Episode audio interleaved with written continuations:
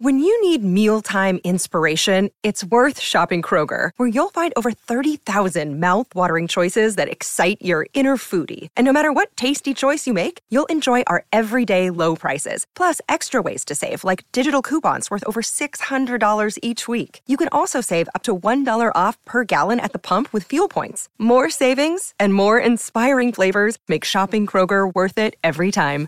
Kroger, fresh for everyone. Fuel restrictions apply.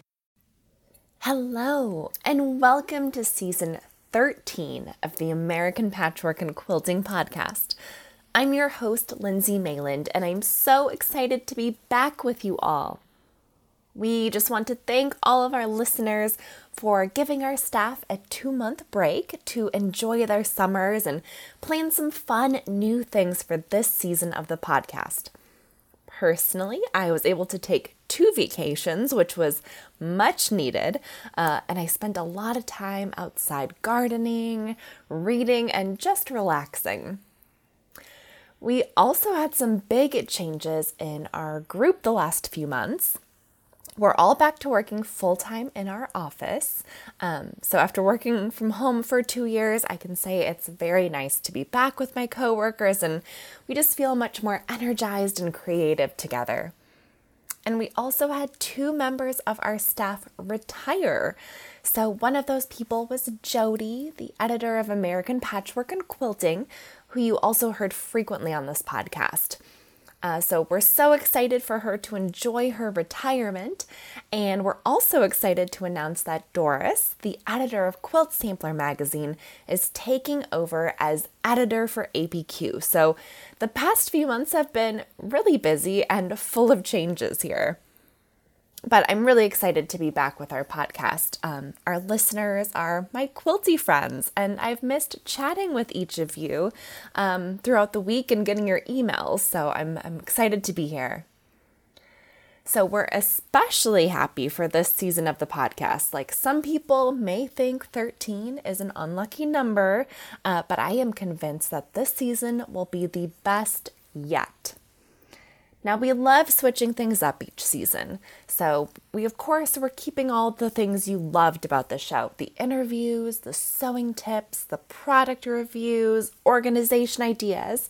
Uh, but we're also adding a bunch of new segments, including Handwork Happiness, a segment which will share tips for all types of handwork, um, a Hit the Road segment where we address how to incorporate sewing into your life outside of your sewing room and something I'm calling Lindsay's Musings, where I pull our readers on a hot button topic and then talk about it. So you'll hear that segment today.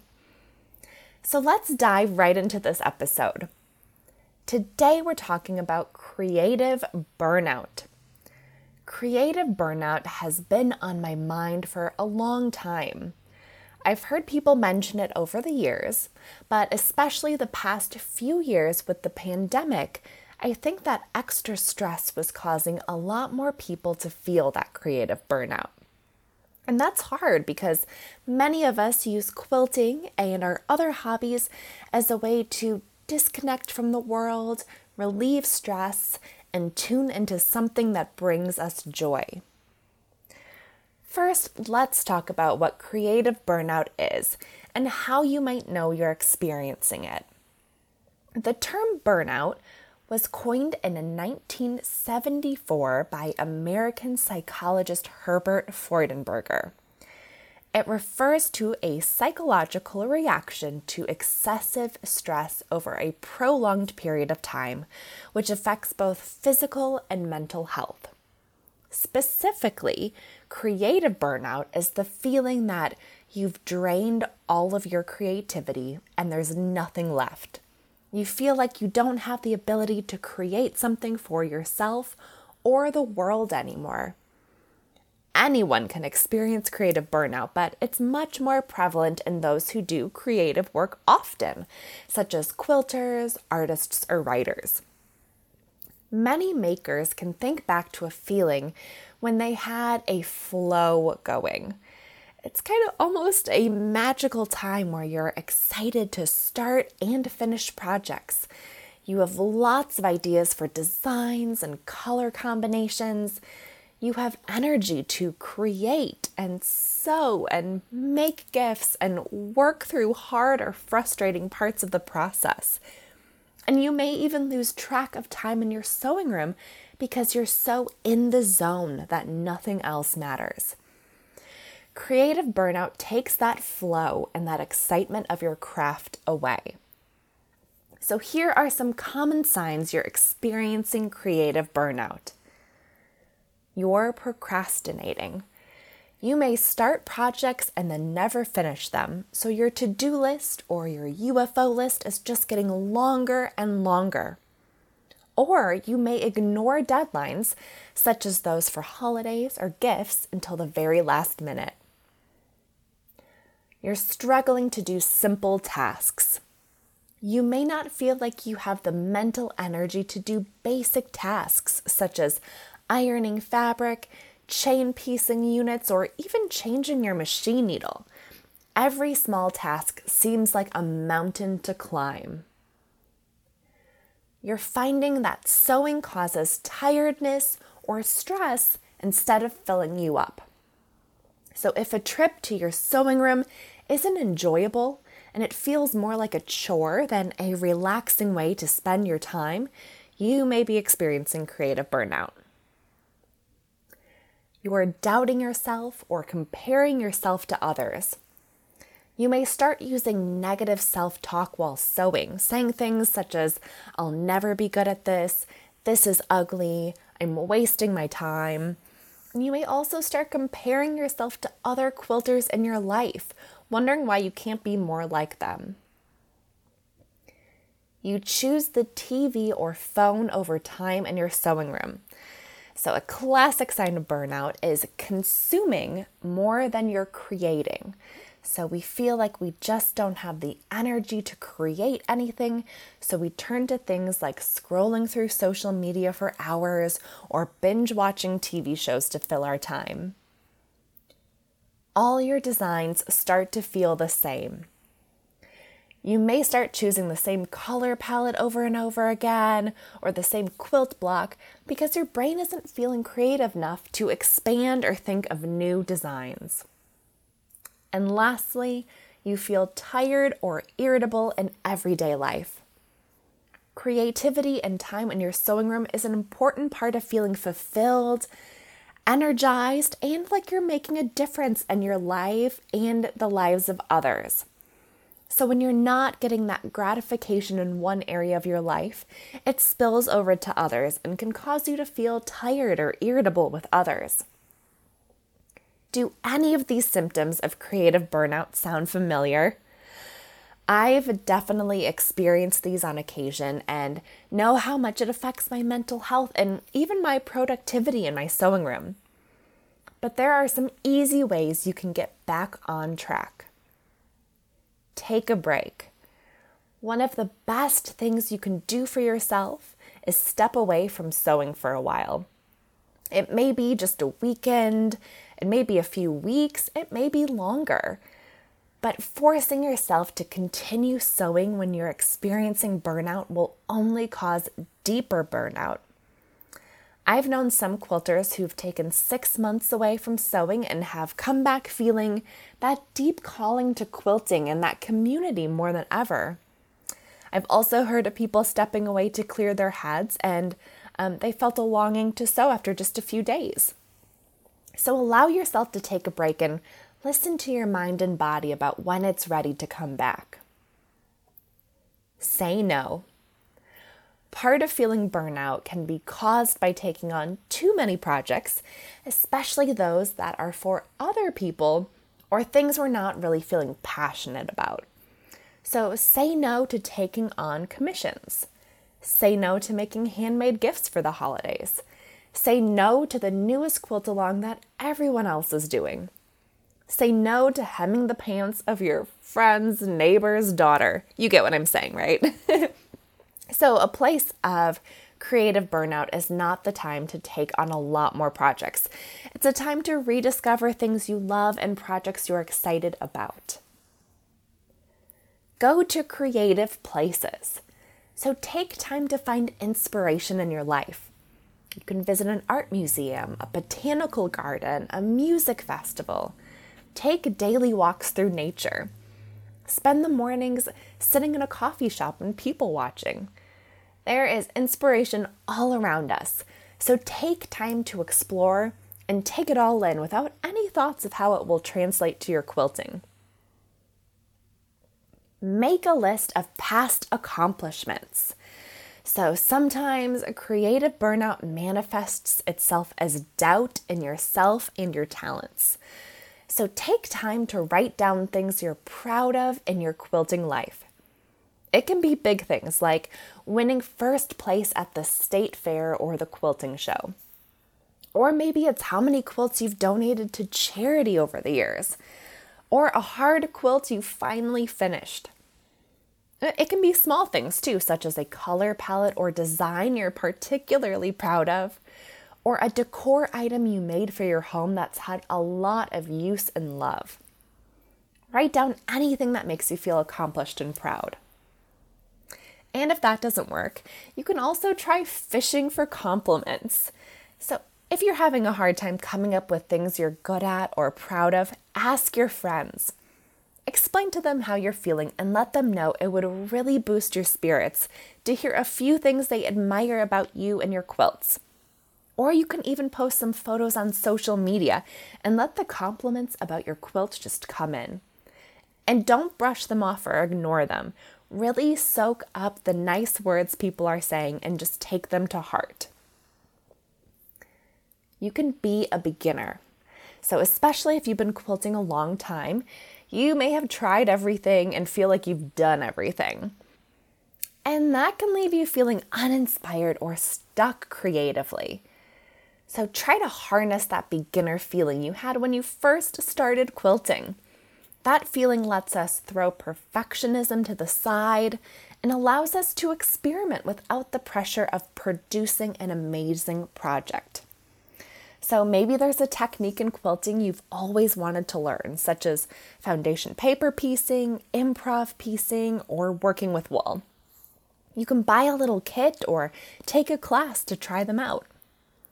Or if there's nothing in the quilting world you haven't already tried, venture out to a new skill. It can still be crafty, such as knitting or painting, uh, but it can also be cooking, gardening, learning a new language, uh, playing a musical instrument. You don't have to be good at it, and you don't have to keep it up for too long if you don't want. But sometimes the act of trying something new can help us get out of a rut. Find a purpose. So think back to why you started sewing. Was it for a specific reason? Was it to connect with others and make friends? Uh, to donate to a charity near and dear to your heart? Maybe it was to make a quilt for a new baby, or to make decor or clothing that matches your unique taste and style. Some of us lose purpose along our journeys, and reconnecting with that reason why can be helpful in finding our passion again. And if you just started quilting for fun, finding a reason to quilt is a great motivator. Clean your space. Uh, I've said it before on this podcast and I will say it again. It is hard to be creative and have our minds feel free when we're dealing with clutter and mess in our sewing spaces. So if you're not feeling creative, take time in your room to get organized, clean, sort, and even donate items. So for me, touching things in my sewing room and deciding whether they should stay or go always ignites a desire in me and reminds me why I love fabric and projects in the first place. And even if you're not feeling like sewing after cleaning your space, at least it will be inviting and ready for you whenever you come back. And lastly, do what you can to reduce the stress in your life. Get enough sleep, drink lots of water connect with family and friends, take vacation days from your job, talk to a therapist, eat healthy, and exercise. I personally love journaling and meditating. So, taking care of yourself will allow your body and mind to go from preservation mode to a more relaxed and creative life, and one that's filled with more joy instead of stress and anxiety. So I hope these tips help anyone who's experiencing creative burnout. We've all been there, and it's a hard thing to go through. If anyone ever needs to talk about it or wants to share their story, you know you can always email me at apqpodcast at meredith.com. I am here for all of our listeners. We're going to take a quick ad break, but when we come back, I'm musing about pre washing fabric and sharing some listener tips. Welcome back. Now it's time for a new segment called Lindsay's Musings, where I poll my Instagram followers on a hot button quilting topic and share my thoughts. For this first poll, I asked, Do you pre wash your fabrics? So 120 people voted in the poll, and here are the results. 14% of people said yes, they always pre wash fabrics. 59% said no, they never pre wash, and 27% said it depends. So, a little background from where I'm coming from I never pre wash fabrics. I've only had one quilt ever bleed uh, when it was washed, and it was a dark blue fabric from a fabric company I had never used fabric from before, um, and one I will never buy from again. uh, otherwise, I've never had any problems. And almost 60% of people I polled had the same mindset as me. So I kind of chatted back and forth with all the people in Instagram Messenger. And the general consensus from the no pre washers was that it is a waste of time. You have to deal with raveling fabric. You have to iron it before you can use it or store it. And kind of the last thing you want to do when you're starting a new quilt pattern that you're excited about is to delay it to do a load of laundry. And I do feel that deeply laundry is not the favorite thing on my to do list. So I try my best to just save money by only washing when necessary. So pre washing fabric to me does seem to be kind of like a dreadful extra step. Now, almost 30% of people said they pre wash for certain fabrics. So they may always pre wash reds, blues, or blacks to prevent any bleeding later in the quilting process. Uh, some people said that they mix and match fabrics in their quilts, such as flannels with cotton fabric, and they pre wash to avoid uneven shrinking. And I do think that's a great idea. Um, I did just recently wash a flannel backing for a quilt I was working on uh, because it was a gift and I didn't want it to shrink unevenly for the recipient and have them be worried about, you know, did they ruin their quilt? Uh, but for my personal quilts, I do actually like that extra crinkle I get when the flannel shrinks more than the cotton. So that is why I don't normally pre wash. And then a very passionate almost 15% of poll responders said that they always pre wash fabric. And in my chat with them, the, the pre washers were the most vocal about their opinions. And I think it's because many of them have had really bad experiences with not pre washing their fabrics and it really it changed their mind about you know this whole this whole topic so some people pointed out that they had ruined some quilts from bleeding fabric and it was a really devastating process for them. Um, some said that they were always taught to pre wash when they started quilting and it's just a habit now.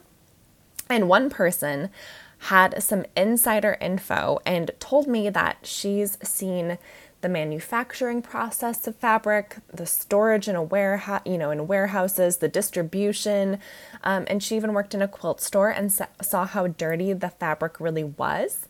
So she pointed out how how many dirty hands and floors the fabric has touched. And in some cases, even animal droppings or kind of moldy, icky conditions. So she pre washes everything as soon as she brings it into her house to keep herself safe and healthy. Uh, that comment specifically really got to me and grossed me out. Um, but that same thing probably applies to most items I buy at the store. And I just don't need that level of anxiety about germs uh, on things I touch. So I'm kind of choosing to ignore that comment for now because I don't want to be paranoid.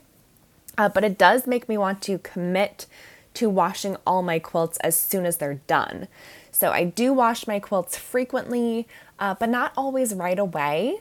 Uh, but now I think I will wash them before we use them just to be safe, and I will make sure I'm washing my hands when I'm done quilting because uh, I, you know, that's icky to me, but I don't think it changed my mind about pre washing. uh, but I would love to get more par- people participating in these polls and having these conversations. So if you don't already follow me on Instagram, search for me at Linds Mayland. That's L I N D S M A Y L A N D so that we can connect and you can share your opinion in future polls.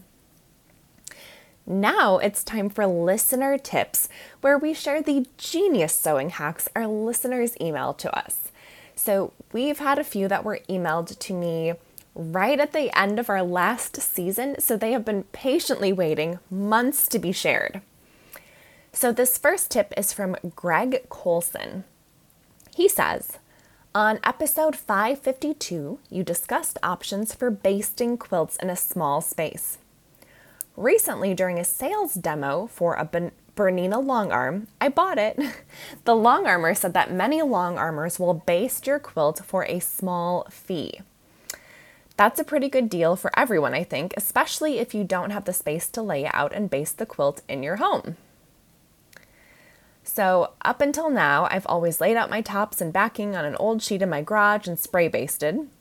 There is an iron on fusible powder called Free Fuse sold by Quilter Select.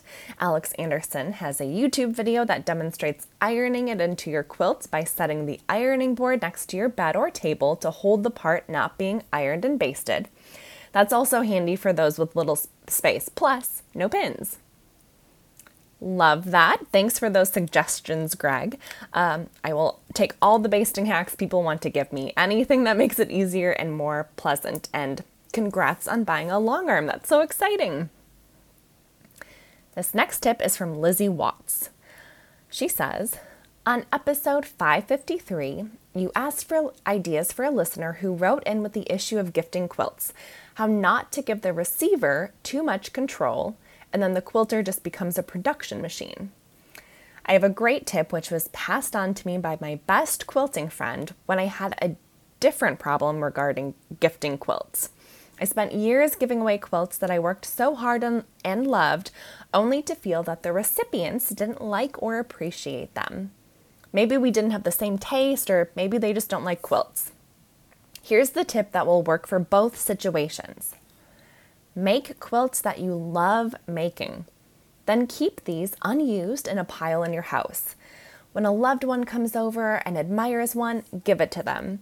If it's a special event like a baby being born or a wedding, suggest that they can select one if they'd like, but only if they truly love it.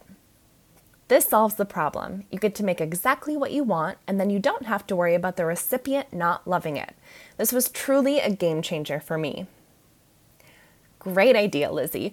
I love that the choice gets pushed back on the recipient to choose their favorite versus trying not to get too much input on an original quilt. I have found that non quilters, when given control of a project, such as, you know, choosing color or design, feel a lot of pressure and don't always feel comfortable making those choices. So you end up with input that's confusing when making them a quilt. So this seems like the best solution to keep making quilts you love while being able to give them if the recipient likes one. This next tip is from Leslie. She says, I found wearing quilting gloves inconvenient because I frequently need to take them off. Now I simply lay a glove on the quilt near where I'm stitching, put my hand on the glove, and guide the quilt. I can move the glove to where I need it and walk away without having to first remove a glove. I love that tip. That sounds like a great tip for people who get, uh, you know, maybe sweaty hands. That happens to me in the summer a lot. and one last tip from Mia Caldwell. She says, My cutting table is a repurposed kitchen table that originally was too low for my needs. I found risers that have built in electrical outlets to put under the table's legs, making the table the right height. It also keeps multiple cords off the floor because I only need to use one cord from the wall outlet to a riser. All the other cords go from the riser to the table. Um, okay, that's an amazing tip. They they really make everything now. Like you can find anything you need on the internet.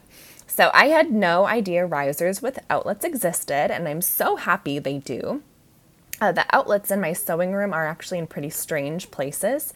So I thought I was kind of stuck on my room arrangement, even though it's not the most convenient places for me to have my furniture laid out. But um, this tip has me rethinking things. so if you have a tip to share, please email me at apqpodcast at meredith.com.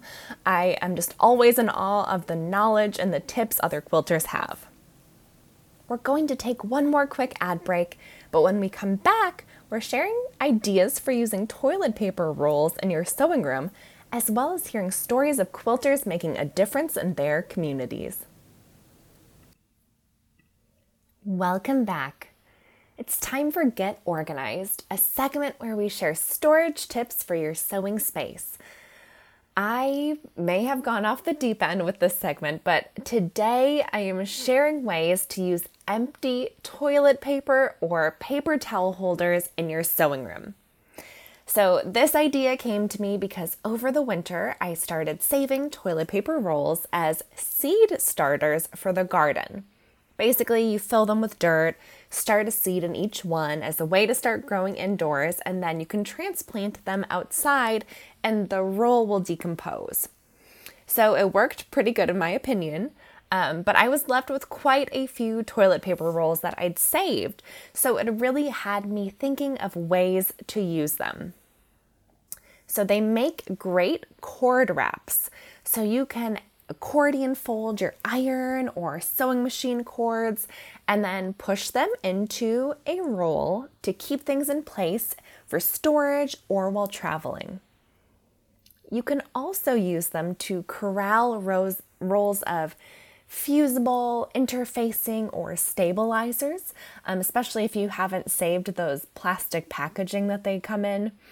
Um, the nice part about toilet paper rolls is that they're cardboard, so you can write directly on them to help label things, which I think is so helpful because many times I just automatically throw the plastic packaging away, and then I am left with the roll that I'm like, what kind of fusible is this? Oh no, but you can just label the cardboard, so it makes it really easy. You can also wrap things around the rolls. So I do this often with my binding if I'm, you know, not sewing binding to the quilt right away. I like how it keeps my binding neat and without any creases while it waits for the quilt to be finished. I've heard that many quilters do this. This is one of um, the frequent tips I get submitted through email, so I know I'm not alone out there. you can also wrap things like ribbon rickrack, or even embroidery floss around the rolls. And you know, you can secure them with a, a little piece of tape. Um, I think this is an interesting way to keep all of your floss for an embroidery project together and easy to transport. So you can just wrap multiple colors around the roll and then just add it to your project bag. If you want to get a little more complicated, you can bunch some rolls together um, with them all standing upright with the openings facing the top and use them as dividers for smaller tools. For instance, you can put a bunch in a drawer or a small bin. Um, you can rubber band them or hot glue them together if they won't stand upright. And then you can use it to hold things like marking tools, scissors and rotary cutters, uh, bobbins, packs of needles, and more. And you can cut them any size you need um, and even stagger the sizes if you wanted to make something like for tiered storage. Uh, if you want to get fancy, you could cover them with uh, decorative paper. You could uh, cover them with some basting spray with fabric around the outside. Um, you could even spray paint them uh, if you wanted to dress them up. So, uh, if you have any other trash to treasure storage hacks, please let me know. Uh, I think it could be fun to do a whole series of ways you can use, you know, basic everyday objects as storage. Now I'm handing the mic over to Allison, the designer of Quilts and More magazine, for Quilting Changes Everything. So take it away, Allison. Penelope Mahoney, a resident of the Bundaberg region in Australia, has been using her talents to sew turbans for cancer patients. As a cancer survivor herself, she knows just how much of a difference a handmade item can make. She has been using her talents to help others who are going through similar hardships and hair loss. She said, Making these turbans is a way of helping out the community. If you see someone struggling, you help if you can. Penny learned about the need for turbans after attending a Cancer Council morning tea. She said the people attending were talking about how during the summertime, turbans were much better to wear because wigs could get quite hot. They had one there that somebody had made, so I used that as my pattern and went from there. Penny has since made around 250 turbans to donate. It didn't take long for her to perfect her turban sewing skills. She can make roughly four in 20 minutes. Each turban is made with stretch fabric so it can be tied up around the head. Penny spends most of her weekends sewing with the Bulbunda Hall Quilters organization, which she founded in 2007. She wanted to create a place where people could come together and sew, whether they were experienced or wanted to learn a new skill. It's during these sewing weekends that she works on making more turbans. She's always looking for more material to keep her turban making going. So if you're interested in helping out, you can visit our show notes for details. This next story comes from a small group of quilters in La Grande, Oregon, making a difference worldwide. Women from the Girls' Night Out and Friends Sewing Group have been working diligently for the past few months preparing 27 quilts to ship to England, where they'll be donated to Ukrainian refugees. These quilts are meant to serve not only as a reminder that people care about them, but they will help physically comfort them since many refugees arrived in England with little else than the clothes on their backs. We want them to know that a lot of people are thinking of them, said Bridget Naylor, a Girls' Night Out member. Bridget, along with about a dozen other members, have taken donated quilt tops and finish them with quilting and binding. Each quilt includes a heart patch made of yellow and blue fabric to signify the Ukrainian flag. The 27 quilts will be sent to the Corner Patch, an arts and crafts store in England. So far, the shop has received 100 quilts to donate to refugees. Members of the Girls' Night Out wanted to reach out to refugees in some way, but since they're separated by such a large distance, they decided that quilts were tangible items that they could share. Group members gather once a week to discuss their projects, while the rest of the week they sew in their own homes. Bridget will hand deliver all 27 quilts to the corner patch since her husband is originally from the area and had planned to travel there anyway. She and other members know they will probably never meet the recipients, but that doesn't necessarily matter. They're just happy to have the opportunity to brighten the lives of people who have gone through such a traumatic experience. Bridget said, Quilts bring comfort. We are hoping that these will ease their struggle. Thanks, Allison. And that's it for today's show. As always, I want to remind you to let your friends know about our podcast and even leave a rating and review. It really helps us grow our podcast and form a great big community of quilters. And I wanted to read a review before we leave today. So this one is from Sharon E.A. She says, This was the first time I listened to your podcast. I'm kind of new to the whole podcast world. I really enjoyed hearing so much wonderful advice and the tips and techniques I'll be using to make quilting easier and more accurate. I will also be listening to past podcasts and new ones as they come along. Thank you so much, Sharon. Uh, reviews like yours really make my whole week. So if this review is yours, please send me an email at apqpodcast at meredith.com. That email is listed in our show notes so that I can send you a little thank you gift. Everyone, I hope you have a great week and a very happy 4th of July if you're celebrating.